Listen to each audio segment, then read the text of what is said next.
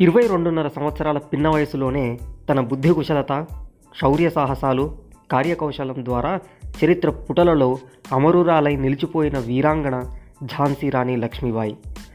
నేటికి వేలాది భారతీయుల హృదయాలలో ప్రేరణ జ్యోతులను ప్రభావితం చేసే దివ్య తారలలో ఒకరామె.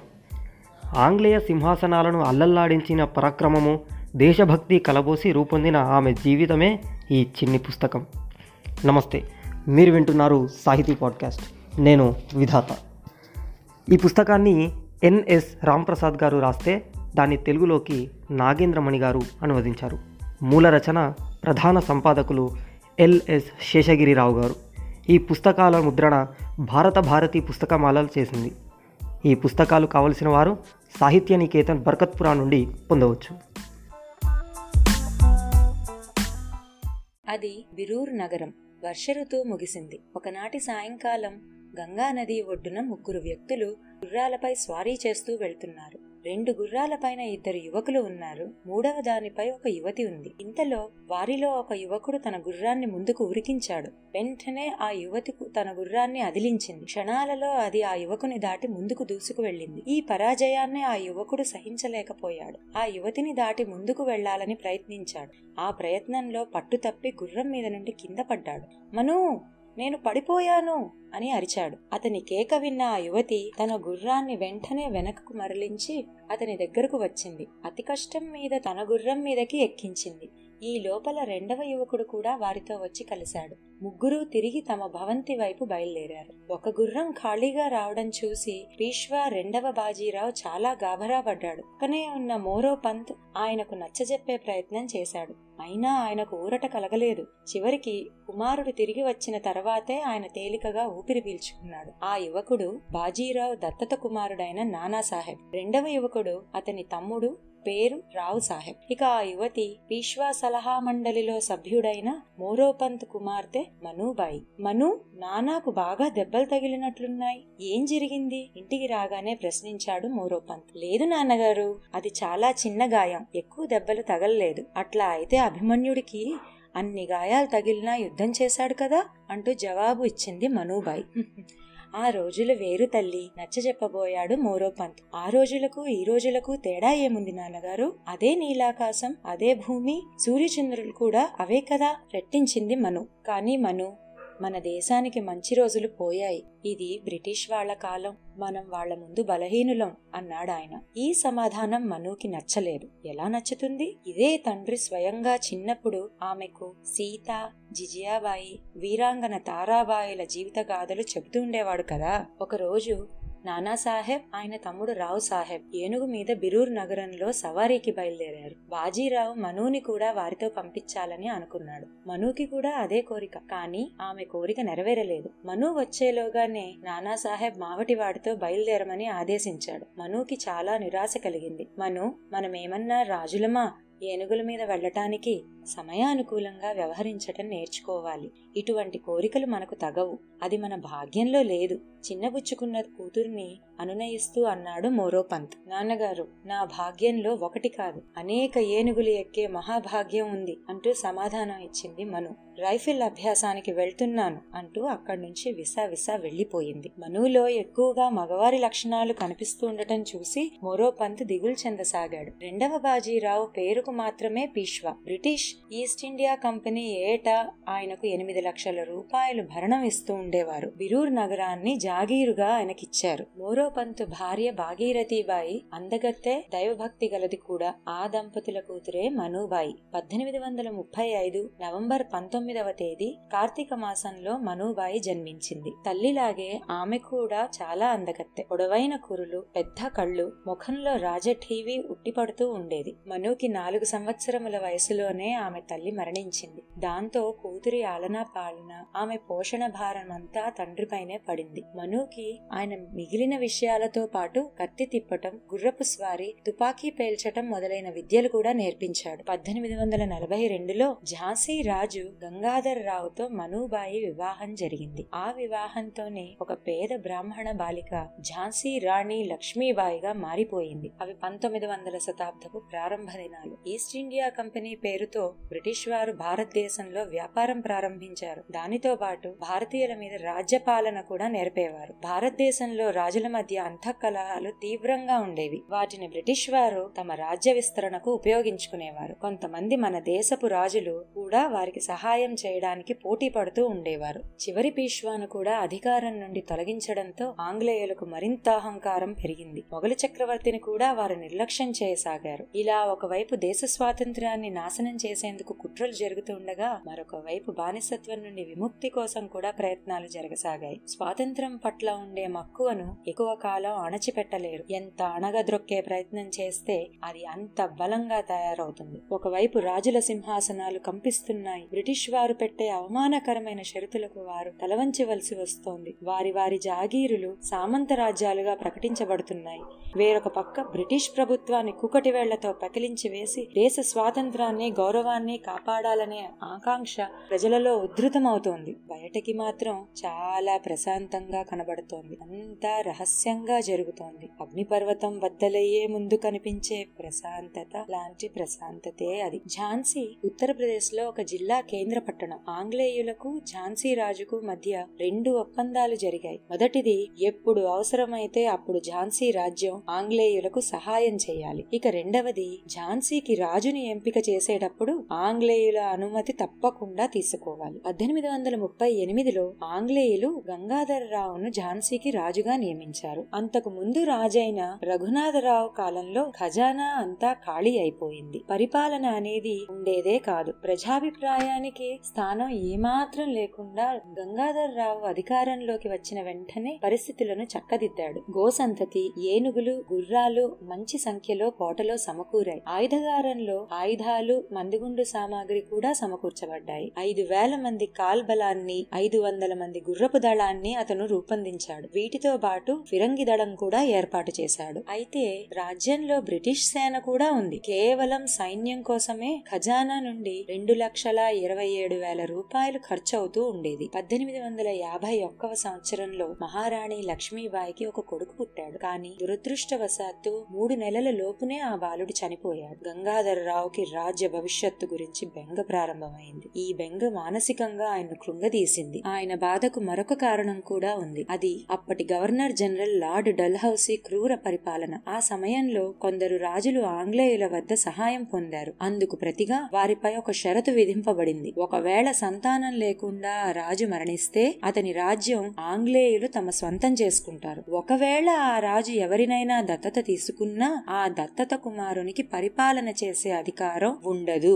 రాజ కుటుంబీకులకు ఏటా భరణం చెల్లిస్తారు. రాజ్య సంరక్షణ మాత్రం బ్రిటిష్ వారు చేస్తారు. ఇది డల్హౌసీ పరిపాలనా విధానం. ఈ నియమాలను అడ్డం పెట్టుకునే ఆంగ్లేయులు అనేక రాజ్యాలను చేజిక్కించుకున్నారు. ఇప్పుడు ఝాన్సీ మీద కూడా వారి కన్ను పడింది. గంగాధర్ రావుకు వార్ధక్యంలో ఇదొక గట్టి దెబ్బ. ఆయన మంచం పట్టాడు. పద్దెనిమిది వందల యాభై మూడులో గంగాధర్ రావు లక్ష్మీబాయిలు ఆనందరావు అనే బాలుడిని దత్తత తీసుకోవాలని నిశ్చయించారు. దత్తత స్వీకారం తదుపరి ఆ బాలుడికి దామోదర్ రావు అని నామకరణం చేశారు. దత్తత స్వీకారం అయిన తర్వాత గంగాధరరావు బ్రిటిష్ వారికి ఒక ఉత్తరం రాశాడు. దత్తత విధానం గురించిన పూర్తి వివరాలను అందులో ఆయన వివరించాడు. తన దత్తపుత్రుని తన రాజ్య వారసుడిగా గుర్తించమని బ్రిటిష్ వారిని ప్రార్థించాడు. ఆ బాలుడికి తగిన వయస్సు వచ్చే వరకు రాణి లక్ష్మీబాయిని అతడి తరఫున ప్రతినిధిగా గుర్తించమని కూడా ఆయన కోరాడు. బ్రిటిష్ వారికి ఝాన్సీ రాజ్యానికి మధ్య గల స్నేహ సంబంధాలను కూడా లేఖలో ఆయన గుర్తు చేశాడు. మేజర్ ఎలిస్కి ఈ ఉత్తరాన్ని అందించి లార్డ్ డల్హౌసీకి చేరవేయమని కోరాడు. మేజర్ ఎలిస్కి ఉత్తరాన్ని అందజేస్తున్నప్పుడు రాజు కళ్ళల్లో నీళ్ళు తిరిగాయి. కంఠం జీరబోయింది. తెర వెనుక నుండి మహారాణి ఏడుస్తున్న శబ్దాలు కూడా వినపడసాగాయి. మేజర్ సాహా మా మహారాణి ఒక స్త్రీయే. కానీ ఆమెలో అనేక ప్రత్యేక గుణాలు ఉన్నాయి. ప్రపంచంలో చాలా గొప్ప వ్యక్తులకు మాత్రమే అలాంటి గుణాలు ఉంటాయి. ఉత్తరం అందిస్తూ అన్నాడు గంగాధర్రావు. ఈ మాటలు అంటున్నప్పుడు ఆయన కళ్ళ నుండి నీళ్ళు ప్రవహించాయి. మేజర్ సాహెబ్ దయ ఉంచి ఝాన్సీ రాజ్యాన్ని ఎట్టి పరిస్థితుల్లోనూ అనాథగా చేయవద్దు అని ప్రార్థించాడు గంగాధర్రావు. కొద్ది రోజుల తర్వాత పద్దెనిమిది వందల యాభై మూడవ సంవత్సరం నవంబర్ ఇరవై ఒకటవ తేదీన గంగాధర్రావు మరణించాడు. పద్దెనిమిది సంవత్సరముల యుత వయస్సులోనే లక్ష్మీబాయి విధవగా మారింది. ఒక హిందూ మహిళ అందులోనూ యవనంలో ఉంది. విధవరాలైంది. ఇక ఆమెపై అనేక కట్టుబాట్లు రుద్దడంలో ఆశ్చర్యమేముంది దానికి తోడు ఎటువంటి రక్షణ లేని ఒక రాజ్యపు బాధ్యత ఆమెపై పడింది. ఒకవైపు లార్డ్ డల్హౌసీ రాజ్యాన్ని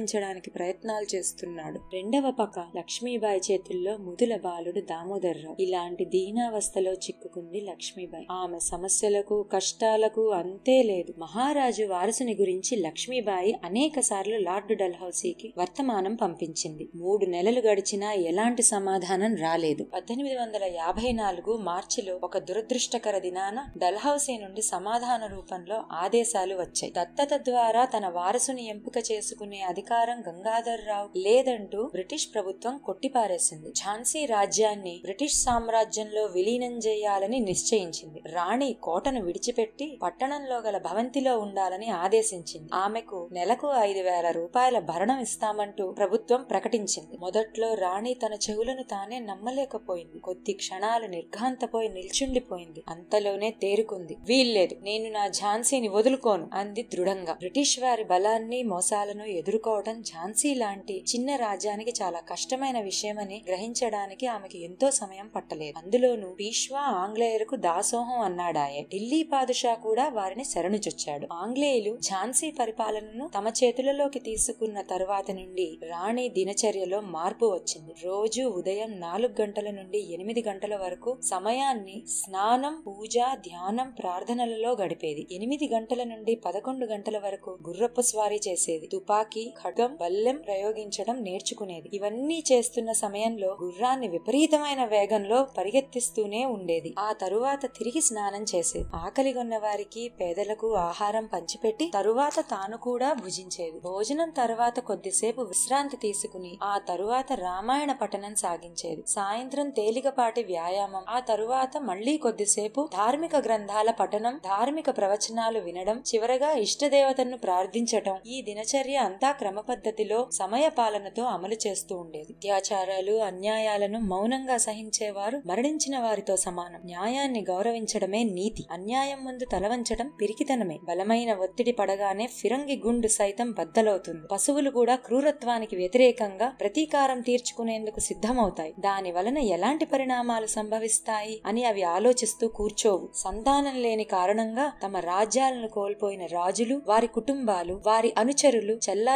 ఎదురైన వారి సైన్యం వారి మంచి కోరుకునేవారు అంతా అసంతృప్తితో ఉడికిపోతున్నారు. తాంత్యా తోపే రఘునాథ సింగ్ జవహర్ సింగ్ వగైరా స్వాతంత్ర ప్రేమికులు రహస్యంగా రాణి లక్ష్మీబాయి వద్దకు వచ్చి కలుస్తూ ఉండేవారు. వారు తమ ప్రజల అసంతృప్తిని రాణికి వివరించేవారు. రాజ్యం యొక్క భౌగోళిక స్థితిని సామాజిక ప్రాముఖ్యత కలిగిన పవిత్ర క్షేత్రాలను బ్రిటిష్ వారితో పోరాడేందుకు పంజాబ్లో ఏర్పడిన సిఖు సేన నిర్మాణాన్ని ఆమె చక్కగా అధ్యయనం చేసింది. గుర్రంపై స్వారీ చేస్తూ బయటకు బయలుదేరినప్పుడు బయలుదేరినప్పుడల్లా రాణి మగవారి వేషం ధరించేది. ఇనుప శిరస్థానం ధరించి దానిపై తలపాగా చుడేది. ఛాతి ముందు కూడా ఇనుప కవచం ధరించేది. రెండు వైపులా పిస్తోలు చురకతి ఉండేవి. వాటితో పాటు ఖడ్గాన్ని కూడా ధరించేది. గుర్రపు స్వారీలో నిపుణురాలైన రాణి లక్ష్మీబాయికి కథియావాల్ తెల్ల గుర్రాలంటే చాలా ఇష్టం. రాణి కాశీ వెళ్ళి తన కురులను కత్తిరించుకోవాలని అక్కడి రాజకీయ స్థితిగతులను అధ్యయనం చేయాలని తలపెట్టింది. కానీ బ్రిటిష్ అధికారులు ఆమె యాత్రకు అనుమతినీయలేదు ఈ విషయం తెలుసుకున్న రాణి దేశాన్ని స్వాతంత్రం లభించిన తరువాత మాత్రమే నేను కురులను త్యజిస్తాను. లేదా శ్మశాన భూమిలోనే అది జరుగుతుంది అంటూ శపథం చేసింది. బ్రిటిష్ వారి పట్ల అసంతృప్తితో ఉన్న నానా సాహెబ్ రావు సాహెబ్ ఢిల్లీ రాజు బహాదూర్ షా అయోధ్య నవాబు సహచరులు వీరంతా ఒక చోట అప్పుడప్పుడు సమావేశం కావాలని భావిస్తూ ఉండేవారు. రాణి మనస్సులో కూడా అదే ఆలోచన ఉంది. ఏదైనా ధార్మిక కార్యక్రమం జరిగినప్పుడు వారు కలుసుకోగలుగుతూ ఉండేవారు. దత్తపుత్రుడు దామోదర్ రావుకు ఏడు సంవత్సరముల వయసు వచ్చింది. అతడికి ఉపనయనం చేసేందుకు ఏర్పాట్లు జరిగాయి. రాజ్యపు బ్రిటిష్ అధికారికి ఒక అభ్యర్థన పత్రం పంపించారు. రాజ్య ఖజానాలో దామోదరరావు పేరిట ఉన్న ఆరు లక్షల రూపాయలలో ఉపనయన ఖర్చుల నిమిత్తం ఒక లక్ష రూపాయలు తీసుకునేందుకు ఆ పత్రం ద్వారా అనుమతి కోరారు. అయితే దామోదరరావు ఇంకా పిల్లవాడు. ఎవరైనా నలుగురు అతని తరఫున హామీ ఇచ్చినట్లయితేనే ఆ ధనం విడుదల చేస్తాం అని అడ్డుపెట్టాడు ఆ బ్రిటిష్ అధికారి. రాణి ఆ అవమానాన్ని దిగమింగలేక తప్పలేదు. ఆ షరతులకు తల వంచి ధనాన్ని స్వీకరించింది. ఈ ఉపనయనం పేరిట నాయకులందరూ కలు కలుసుకున్నారు వారి మధ్య రహస్యంగా చర్చలు నడిచాయి. ఆ సమయంలో చర్చలు జరుగుతున్న భవనానికి నాలుగు వైపులా మహిళలే కటుదిటంగా కాపలా కాశారు. నాయకులకు కొన్ని ముఖ్యమైన విషయాలు తెలిసాయి. ఒట్టు పెట్టుకునేందుకు తమకు అనుమతి ఇవ్వనందుకు బ్రిటిష్ సైన్యంలోని హిందూ సైనికులు ఆగ్రహంగా ఉన్నారు. అలాగే పందికొవ్వు పూసిన తుపాకీ గుండ్లను బలవంతంగా ఉపయోగింపజేస్తున్నందుకు ముస్లిం సిపాయిలకు కోపంగా ఉంది. మొత్తం మీద సైన్యంలో తీవ్ర అసంతృప్తి నెలకొని ఉంది. అయితే తొందరపడడం అవివేకుల లక్షణం. సైన్యం కూడా తగినంత తగినంత సిద్ధతతో లేదు. అలాగే యుద్ధం వల్ల ప్రజలకు ఎలాంటి కష్టాలు కలుగవని కూడా హామీ ఇవ్వవలసి ఉంటుంది. లేకపోతే వారి సానుభూతిని కోల్పోవలసి వస్తుంది. రాణి యొక్క ఈ అభిప్రాయంతో అందరూ అంగీకరించారు. పాటలు ఉత్సవాలు మనోరంజక కార్యక్రమాల ద్వారా సైన్యంలో అసంతృప్తిని మరింత మండేటట్లు చేసేందుకు మహిళలు కూడా నడుం బిగించారు. ఏ మాత్రం ప్రగతి ఉన్నా ఆ సమాచారం వెంటనే రాణికి చేరేది. ఫిబ్రవరి నెలలో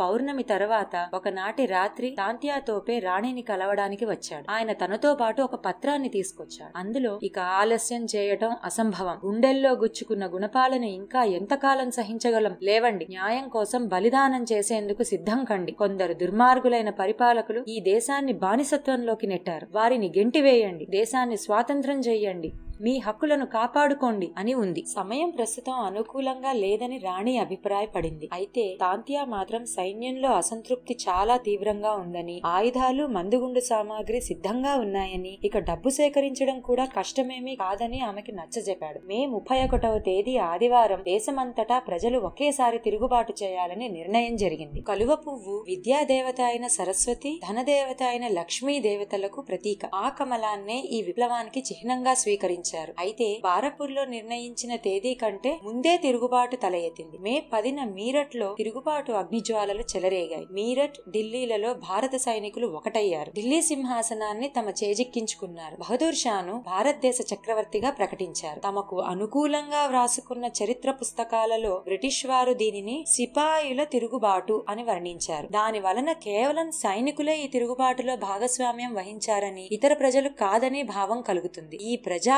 విప్లవంలో సైనికులు ముందు నిల్చున్న మాట నిజమే. అయితే విప్లవంలో పాల్గొన్నది కేవలం సైనికులే కాదు. రాజులు మహారాజులు సర్దారులు పీష్వా నవాబులు ఢిల్లీ సామ్రాట్టులు వీరే కాదు. హిందువులు ముస్లింలు మౌల్వీలు పురోహితులు అందరూ విప్లవంలో దూకారు. మహిళలు కూడా ప్రముఖ పాత్ర వహించారు. పంతొమ్మిది ఇరవై నెలల పాటు పోరాటం సాగుతూనే ఉంది. చరిత్రలో చెప్పబడుతున్నట్లుగా మనం ఓడిపోయిన మాట నిజమే. బానిసత్వంలో మగ్గుతున్న ఒక దేశం స్వతంత్రం కోసం జరిపిన పోరాటంలో ఎన్నిసార్లు ఓటమిని ఎదుర్కోవలసి వచ్చినా అందుకు సిగ్గుపడవలసిన పని లేదు. సజీవ సమాజం లక్షణం పోరాడుతూ ఉండటం అదే ఒక రకంగా గొప్ప గౌరవప్రదమైన విషయం. పదిహేడు వందల యాభై రెండులో మొఘలు చక్రవర్తి ముందు మోకాళ్ళపై కూర్చుని వ్యాపారం చేసుకునడానికి అనుమతి ఇవ్వమని ప్రార్థించిన రోజున బ్రిటిష్ వారికి కేవలం మూడు గోదాములు మాత్రమే ఉండేవి. ఇరవై చదరపు మైళ్ళ భూమి మాత్రమే వారి వద్ద ఉండేది. వంద సంవత్సరాలు తిరిగే లోపల లక్షలాది చదరపు మైళ్ళ భూమి వారి వశమైంది. దేశ ఆర్థిక రాజకీయ రంగాలు తమ గుప్పిట్లో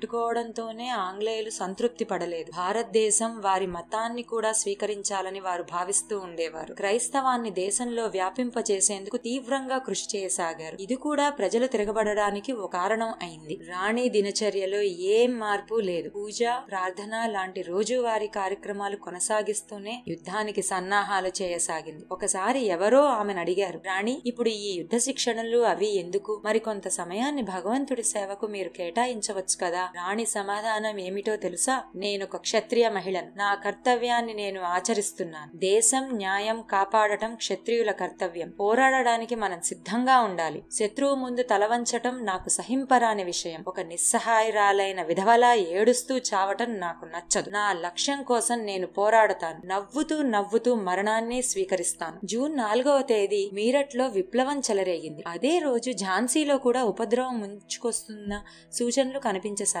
ఒక హవాల్దార్ కొందరు సైనికులను తీసుకుని ఆంగ్లేయులు కొత్తగా నిర్మించిన స్టార్ ఫోర్ట్ కోటలోకి ప్రవేశించాడు. అందులో ఉన్న యుధ సామాగ్రి ధనం తన వశం చేసుకున్నాడు. తమ గుడారాలలో ఉన్న ఆంగ్లేయ మహిళలు పిల్లలను వెంటనే పాత కోటలోకి తరలించే ఏర్పాట్లు జరిగాయి. బ్రిటిష్ అధికారులు రాణిని సహాయం చేయవలసిందని ప్రార్థించారు. పరిస్థితిని అదుపులోకి తేగలమని మాకు పూర్తి విశ్వాసం ఉంది. అయితే ఈ కష్ట సమయంలో మీరు కూడా మాకు సహాయం అందించాలి అని వారు ప్రార్థించారు. నా దగ్గర సైన్యం కానీ ఆయుధాలు కానీ లేవు. మీకు అంగీకారం అయితే ప్రజల రక్షణ కోసం సైన్యాన్ని సమీకరించేందుకు నేను సిద్ధంగా ఉన్నాను అని ఆమె వారికి సమాధానం చెప్పింది. బ్రిటిష్ వారు అందుకు అంగీకరించారు. అయితే మరునాడు సైనికులు ఒక బ్రిటిష్ అధికారిని కాల్చి చంపడంతో వారు భయభ్రాంతులైపోయారు. ఒక అధికారి రాణి వద్దకు పరిగెత్తుకుని వచ్చాడు. మేం మగవాళ్ళం మా గురించి మాకు భయం లేదు. కనీసం మా స్త్రీలకు పిల్లలకు మీ భవంతిలో శరణు కల్పించండి అని కోరాడు. అలాంటి వాగ్దానాలు ఏవీ చేయవద్దని మిత్రులు రాణికి సలహా ఇచ్చారు. కానీ ఆమె దృఢంగా అంది మన యుద్ధం కేవలం ఆంగ్లేయ పురుషులతో మాత్రమే. వారి స్త్రీలు పిల్లలతో కాదు. ఈ విషయంలో నేను నా సైనికులను నిరోధించకపోతే వారికి ఇక నాయకురాలిని ఎలా అవుతాను? ఆంగ్లేయ మహిళలు పిల్లలకు మన భవంతిలో రక్షణ కల్పించబడుతుంది. రాణి వాగ్దానం చేసి ఊరుకోలేదు. వారికి ఆశ్రయం ఇచ్చింది. భోజన వస్తువులతో పాటు యుద్ధం జరిగినంత కాలం వారికి అన్ని సౌకర్యాలు కల్పించింది. నాయకుడు లేని సైన్యం ఆంగ్లేయులపై విజయం సాధించింది. ఆ సైనికులు ఝాన్సీని కొల్లగొట్టాలనుకున్నారు. రాణి వారికి కొంత ధనం ఇచ్చింది. ఆ ధనంతో వారు సంతృప్తులయ్యారు. ఢిల్లీ దిశగా బయలుదేరారు. అరాచకం ప్రబలకుండా రాణి అన్ని ఏర్పాట్లను చేసింది. కమాండర్లు గ్రామాధికారులు అంతా రాణిని రాజ్యభారం స్వీకరించమని ఏకకంఠంతో ప్రార్థించారు. రాణి అంగీకరించింది. తిరిగి కోటపై ఝాన్సీ రాజ్య పతాకం రెపరెపలాడింది. ఝాన్సీలో రాత్రింబవళ్ళు యుద్ధ సన్నాహాలు నడుస్తున్నాయి. సరికొత్త ఆయుధాలు తయారయ్యాయి. నాలుగైదు రోజులు గడిచాయి. ఇంతలో రాణి మీదకి ఒక కొత్త ప్రమాదం ఉంచుకొచ్చింది ఝాన్సీని పరిపాలిస్తున్నది ఒక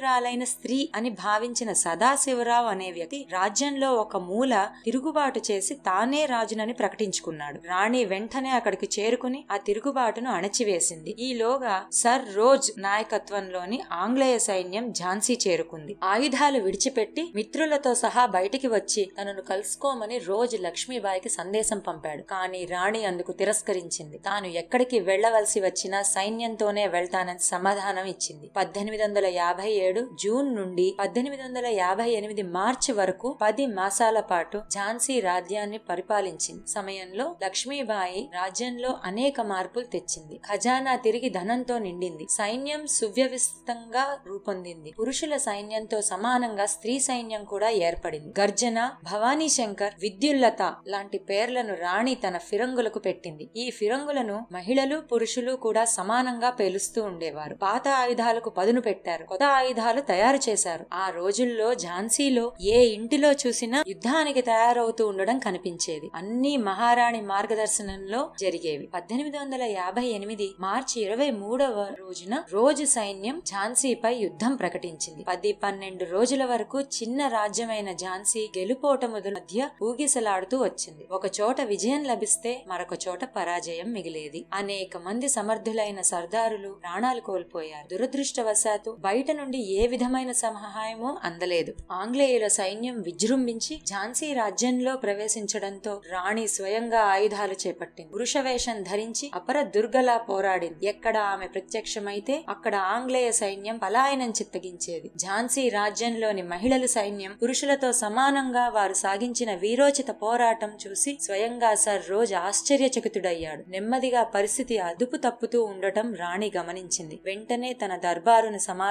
సమావేశపరిచింది మన సైన్యాధిపతులు వీర సైనికులు ఫిరంగి దళాలు ఇవన్నీ మనం కోల్పోతున్నాం. కోటలోని ఐదు వేల మంది సైనికులలో ఇప్పుడు ఐదు వందల మంది కూడా జీవించలేరు. కోట కూడా సురక్షితంగా లేదు. కనుక మనం సాధ్యమైనంత త్వరగా ఈ స్థలాన్ని విడిచిపెట్టి వెళ్ళిపోవాలి మళ్ళీ సైన్యాన్ని కూడగట్టుకుని తిరిగి ఆక్రమణ చేయాలి అంది. అందరూ ఆమె మాటలను బలపరిచారు. కొద్ది మంది యోధులను వెంట తీసుకుని రాణి శత్రు సైనికుల వరుసలను చీల్చుకుంటూ ఝాన్సీ నుండి బయటికి దూసుకుపోయింది. బోకర్ అనే బ్రిటిష్ అధికారి కొద్దిపాటి సైన్యాన్ని తీసుకుని ఆమెను వెంబడించాడు. ఆ సమయంలో సాగిన సంఘర్షణలో అతడు గాయపడి వెనకపడిపోయాడు అయితే రాణి గుర్రం కూడా ఆ ఘర్షణలో మరణించింది. అయినప్పటికీ రాణి చలించలేదు. అక్కడి నుండి కాల్పీ చేరి తాంతియా తోపే రావు సాహెబ్లను కలుసుకుంది. కాల్పీలో కూడా రాణి సైన్యాన్ని సమీకరించనారంభించింది. రోజు తన సైన్యంతో కాల్పీని ముట్టడించాడు. ఓటమి తప్పదని రాణికి అర్థమైంది. వెంటనే రావు సాహెబ్ తాంతియా తోపే మరికొందరు యోధులు రాణితో కలిసి గ్వాలియర్ బయలుదేరారు. గోపాల్పూర్ చేరుకున్నారు. ఆ రాత్రి రావు సాహెబ్ తాంతియా బాందా నవాబుల మధ్య సమావేశం జరిగింది. మరునాడు వారు రాణితో సమావేశమయ్యారు. ఇక యుద్ధం కొనసాగించరాదన్నది వారి అభిప్రాయం. కానీ రాణి మనం కోట లోపల ఉన్నంత వరకు ఆంగ్లేయులను ఎదిరించి పోరాడాం ఆ పోరాటాన్ని ఇప్పుడు కొనసాగించవలసిందే. గ్వాలియర్ కోట దగ్గరలోనే ఉంది. అక్కడి రాజు ఆంగ్లేయులకు అనుకూలుడన్నది సత్యమే. అయితే సైన్యం ప్రజలు ఆంగ్లేయులకు వ్యతిరేకులని నేనెరుగుదును. అంతేగాక అక్కడ తుపాకులు మందుగుండి భారీ మొత్తంలో లభిస్తాయి కూడా అంటూ దృఢంగా అంది. రాణి సలహాకు అందరూ అంగీకరించారు. కొద్ది సైన్యంతో తాంత్యా గ్వాలియర్ చేరుకోగానే అక్కడి సైన్యంలో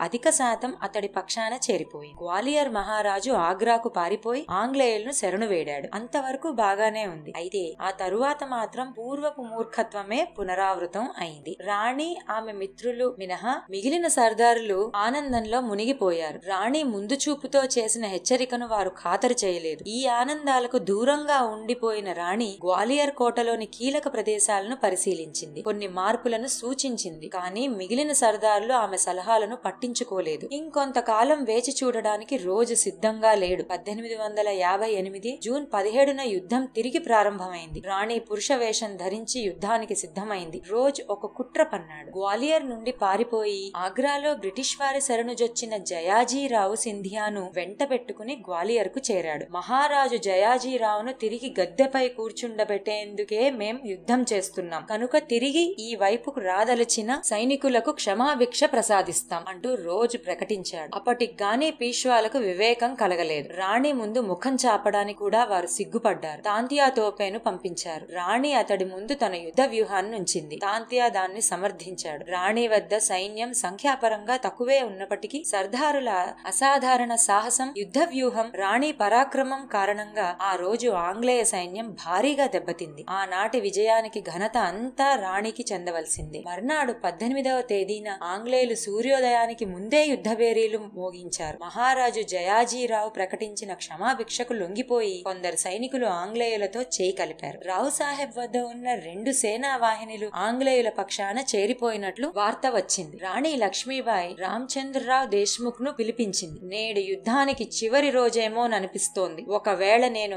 ఇస్తే నా కుమారుడు దామోదర్రావు జీవితాన్ని నా జీవితం కంటే విలువైనదిగా పరిగణించాలి. అతడిని జాగ్రత్తగా పెంచి పెద్ద చేయాలి. అంది. నేను మరణించిన తరువాత నా శవం ఇతర మతస్థుల చేతుల్లో మాత్రం పడరాదు అని కూడా ఆమె కోరింది. రోజు వద్ద సైనిక శక్తి అధికంగా ఉంది. విప్లవకారుల పెద్ద సైన్యం వారి ముందు నాశనమైపోయింది. వారి ఫిరంగులు ఆంగ్లేయుల చేతుల్లో చికాయి. ఒక ఉపెనలా ఆంగ్లేయ సేన కోట పైన విరుచుకుపడింది. రాణికి ఇక తప్పించుకుని పోవడం మినహా మరొక మార్గాంతరం కనిపించలేదు గుర్రపు కళ్ళాన్ని నోటితో పట్టుకుని రెండు చేతుల్లోనూ కత్తులు తీసుకుని ఆమె ముందుకు దూకింది. కొందరు పఠాను సర్దార్లు రఘునాథ్ సింగ్ రామచందర్రావు దేశ్ముఖ్లు కూడా ఆమె వెంట బయలుదేరారు. ఆంగ్లేయ సైన్యం వారిని చుట్టుముట్టింది. రక్తపుటేరులు ప్రవహిస్తున్నాయి. పశ్చిమాన అస్తమిస్తున్న సూర్యుడు కూడా రక్తవర్ణం దాల్చాడు. చీకటి అలముకుంటోంది. ఒక ఆంగ్లేయ సైనికుడు రాణికి చాలా దగ్గరగా వచ్చాడు. ఆమె ఛాతికి గురిపెట్టి బల్లెం విసిరాడు. రాణి వాడిని తన కతికి ఎరచేసింది. ఆమె శరీరమంతా గాయాలయ్యాయి. రక్తం కారుతోంది. అయినా విశ్రాంతి తీసుకునేందుకు సమయం లేదు. ఆంగ్లేయ సైన్యం వెంబడిస్తోంది. రాణి స్వర్ణరేఖ నదిని దాటుతున్న సమయంలో ఒక ఆంగ్ల సైనికుడు కాల్చిన గుండు ఆమె కుడి భుజంలో దిగబడింది. వెంటనే ఎడమ చేతిలోని కత్తితో ఆమె వాడి తలను ఎగరగొట్టింది. గుర్రం కూడా రాణికి సహకరించలేకపోయింది. రాణి చేయి ఒకటి పని చేయకుండా పోయింది. కడుపులో నుండి రక్తం కారుతోంది. ఒళ్ళంతా గాయాలయ్యాయి. కళ్ళు బైర్లు కమ్ముతున్నాయి. ఆమె దురవస్థను చూసి ఆమె అంగరక్షకుడైన గుల్ మొహమ్మద్ కూడా విలపించసాగాడు. రఘునాథ సింగ్ రామచంద్రరావుల సహాయంతో రాణి గుర్రం మీద నుండి కిందకు దిగింది. ఇప్పుడు ఒక్క క్షణం కూడా ఆలస్యం చేయడానికి వీల్లేదు. త్వరగా సమీపంలోనే ఉన్న బాబా గంగాదాస్ ఆశ్రమం చేరుకుందాం అన్నాడు రఘునాథ్ సింగ్ ఏడుస్తున్న రాణి దత్తపుత్రుడు దామోదర్ రావును రామచంద్రరావు గుర్రంపై కూర్చుండబెట్టాడు. రాణిని భుజాలకు ఎత్తుకుని గంగాదాస్ ఆశ్రమం వైపు పరుగు తీశాడు. వారికి రక్షణగా రఘునాథ సింహ్ గుల్ మొహమ్మదులు అనుసరించారు. ఆ చీకటిలోనే బాబా గంగాదాస్ రక్తసికమైన రాణి ముఖాన్ని గుర్తుపట్టాడు. చల్లటి నీటితో ఆమె ముఖాన్ని కడిగాడు. గంగా జలం త్రాగించాడు. రాణికి కొద్దిగా స్పృహ వచ్చింది. వణుకుతున్న కంఠంతో ఒకసారి హర హర మహాదేవ్ అని మాత్రం అంది. ఆ తరువాత ఆమె శరీరం తిరిగి చైతన్యాన్ని కోల్పోయింది. కొద్దిసేపటి తరువాత అది కష్టం మీద మళ్ళీ ఆమె కనులు తెరిచి బాల్యంలో తాను నేర్చుకున్న భగవద్గీత శ్లోకాలను నెమ్మదిగా ఉచ్చరించింది. ఆమె కంఠస్వరం అంతకంతకు క్షీణించసాగింది. ఓ కృష్ణ నీ ముందు నేను ప్రణమిల్లుతున్నాను. ఇవే ఆమె చివరి మాటలు. ఝాన్సీ రాజ్యపు భాగ్యరేఖ అంతరించిపోయింది. రఘునాథ్ సింగ్ గుల్ మొహమ్మద్ దామోదర్ రావుల కనుల నుండి అశ్రుధారలు ప్రవహించాయి. బాబా గంగాదాస్ పవిత్ర స్వరంతో ఇలా అన్నాడు వెలుతురుకు అంతం లేదు. ప్రతి కణంలోనూ అది దాగి ఉంటుంది. తగిన సమయంలో అది తిరిగి ప్రకాశిస్తుంది. రాణి పార్థివ శరీరం అక్కడే అగ్నిజ్వాలలకు ఆహుతి చేయబడింది. ఝాన్సీ రాణి లక్ష్మీబాయి కేవలం భారతదేశానికే కాక మొత్తం ప్రపంచంలోని మహిళా లోకానికి వన్నె తెచ్చింది. ఆమెది పవిత్ర జీవితం పరిపూర్ణ నారీత్వం సాహసం అమర దేశభక్తి బలిదానాల ఉతేజ గాథే ఆమె జీవితం. ఆమె స్త్రీయే కాని ఆమెలో సింహంతో సమానమైన తేజస్సు నిండి ఉండేది. రాజకీయాలలో కూడా ఆమె దిట్ట. మామూలు సమయాలలో ఆమె అందరు స్త్రీల లాంటిదే. అయితే ఆయుధం చేతబూని యుద్ధరంగంలో అడుగు పెట్టిందంటే ఆమె అపర కాళికామూర్తియే. వయస్సు తక్కువైనా ముందు చూపులో దృఢ నిర్ణయాలలో ఆమె పరిపక్వత స్పష్టంగా కనిపించేది. తండ్రి లాలనలో నుండి రెడ్డి భర్తతో మెట్టినింటికి చేరుకున్న తరువాత ఆమె ఒక ఆదర్శ పత్నిగా వ్యవహరించింది. భర్త మరణంతో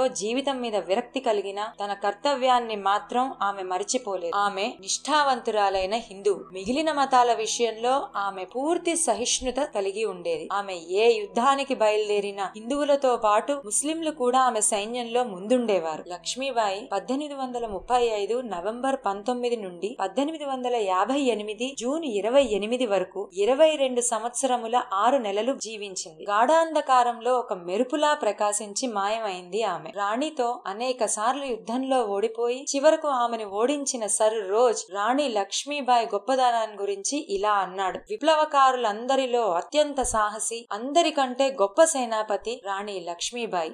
భారత్ మాతా కీ జై!